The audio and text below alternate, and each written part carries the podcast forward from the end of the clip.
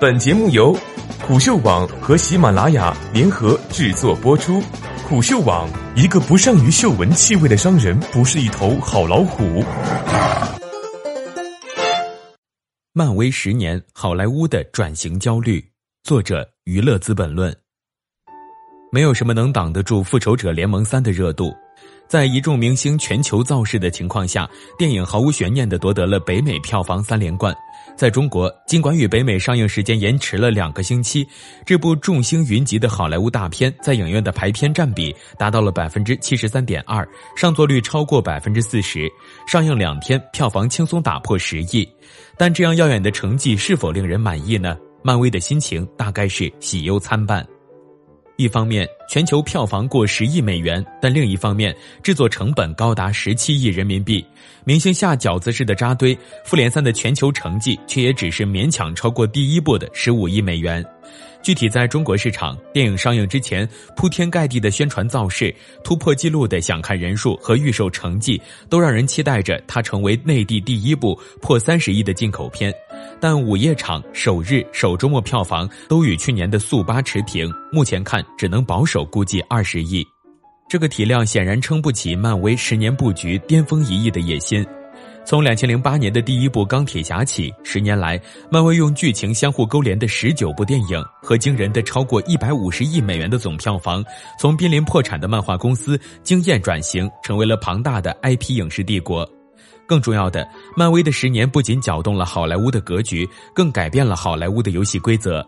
近五年来，好莱坞六大影业的制作越来越倾向于已有大 IP 的延伸，中等成本的原创电影几乎销声匿迹。而扫一眼好莱坞未来几年的拍片计划，几乎八成以上的电影都是某个宇宙 IP 的续作。危险的是，漫威现在这种做法堪称三国时期的铁索连舟，看似练成大航母能抵抗风浪，但一损俱损。主演价高，入门太难，观众迭代，审美疲劳，都是一把把借风就着的干柴。从这个意义上讲呢，漫威的成功引领了好莱坞十年的产业方向，而漫威的转型焦虑也几乎是整个好莱坞的焦虑。漫威电影的庞大宇宙始于漫威影业的背水一战。一九九六年，随着电子游戏以及互联网等新娱乐方式的崛起，美国漫画业的泡沫破灭，大批漫画店破产关门，漫威的销售渠道受损。上市仅五年，漫威便不得不申请破产重组。在急需资金恢复元气的情况下，漫威影业开始靠低价售出自己旗下的超级英雄的电影改编权来换取资金。环球买走了绿巨人浩克，索尼买走蜘蛛侠的拍摄版权，而福克斯选中了神奇四侠和 X 战警。其中，《X 战警》、《蜘蛛侠》两个系列横扫美国票房，仅《蜘蛛侠》系列就为索尼赚了二十多亿票房。但这两个系列电影仅给漫威带来了不足一亿的票房分成。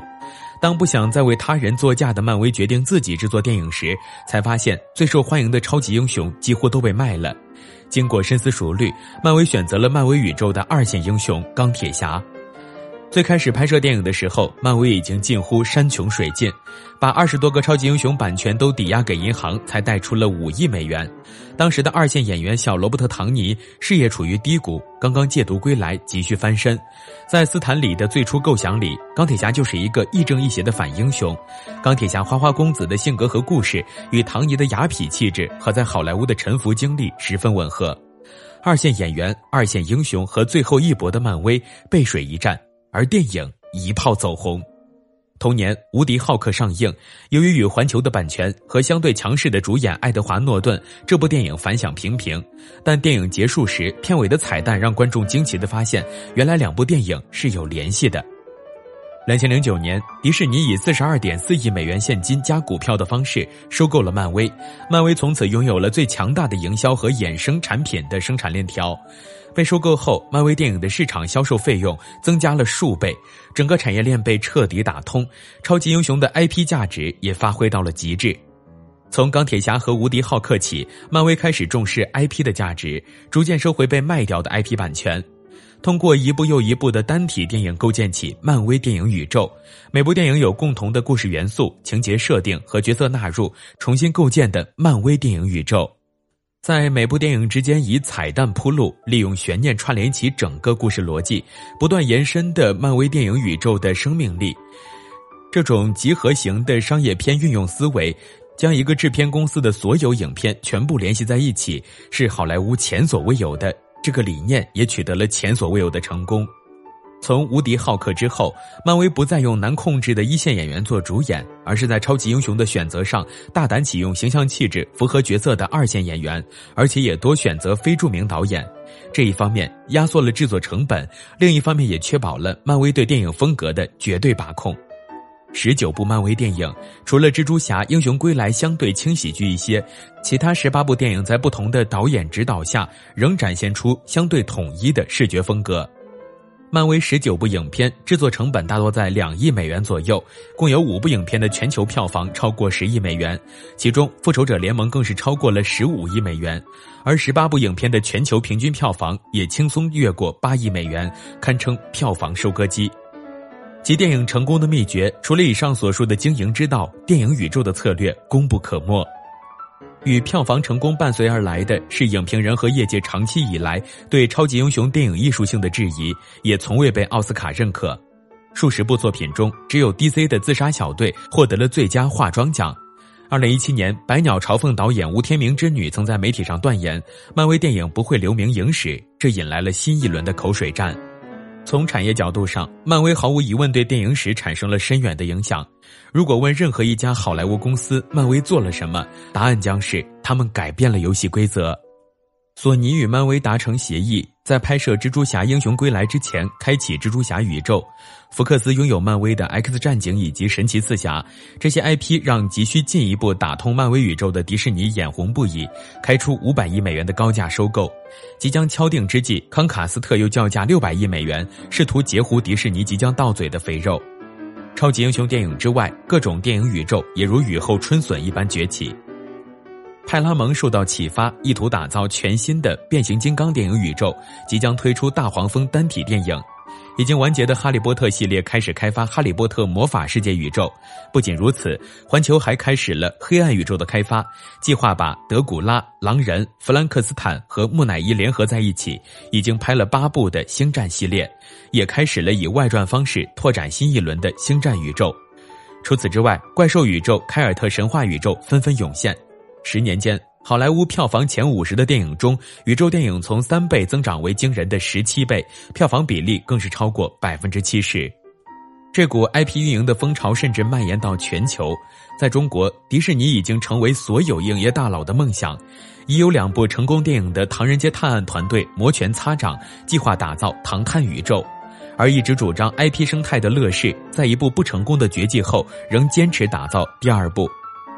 一旦掌握了可复制的成功，就没人能停下制作宇宙电影的脚步。相对应的，好莱坞六大对中等成本现实题材的电影项目越来越犹豫。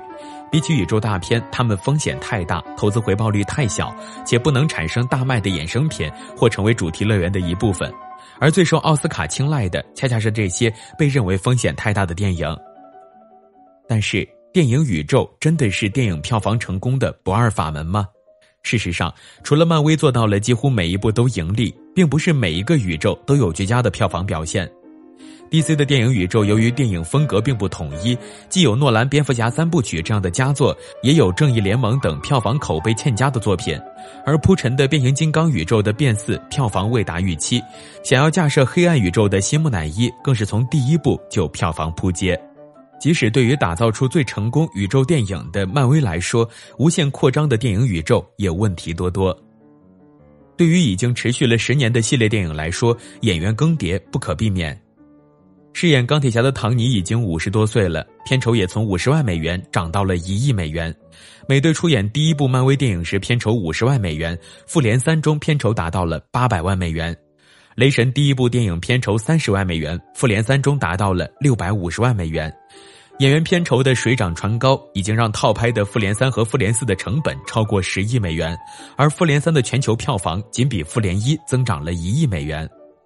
核心演员的谢幕会对整个系列产生什么影响？对如今的漫威影业宇宙来说，任何设定上的改变都会牵一发而动全身。此外，漫威宇宙正变得太过庞大和复杂，漫威电影开始越来越难以独立成片，而需要大量依赖其他电影。而这也大大提高了新观众的准入门槛。看一部电影要补之前的十几部电影，让新粉丝望而却步。而且，为了保证电影宇宙剧情上的连贯性，单体电影很难形成一个真正独立完整的故事结构，更像是一年播两三集的大制作美剧。当复仇者联盟的成员数量膨胀到无论多大的广角镜头都无法让他们同框的时候，单集电影里的人物成长已经变得几乎不可能。更可怕的是，漫威已经把超级英雄变成了 IP 金矿，并用严格的品质把控，让每一部漫威电影都保持相似的风格。为了漫威电影宇宙的统一性，漫威不可能出现诺兰式的创新或者死侍、自杀小队这样风格迥异的作品。但当观众被数十部同类流水线工业化电影轰炸后，一旦审美疲劳，这座金矿将迅速贬值。斯皮尔伯格曾经预言过，总有一天，超级英雄电影也会步西部片的后尘，迎来周期性的衰落。IP 生态运营如同赤壁时，曹操把所有的战舰首尾用铁索相连，这样做可以确保电影的质量和票房都不会太差。但是，当一个公司只依赖于一种类型的电影时，漫威这支难以掉头的舰队要如何抵挡观众审美疲劳的大火呢？对于如今的好莱坞，超级英雄电影占据电影市场的主导型份额，且故事成为了电影宇宙。一旦观众产生审美疲劳，电影宇宙崩塌，对好莱坞的打击是毁灭性的。更可怕的是，这种审美疲劳已经开始了。近五年来，除了涉及种族议题的《黑豹》，漫威电影的票房并无显著的增长，而近五年的北美电影票房涨幅基本是靠电影票涨价实现的。二零一七年，平稳了四年的北美票房第一次下滑了百分之二点三，观影人数创下了二十五年来的新低。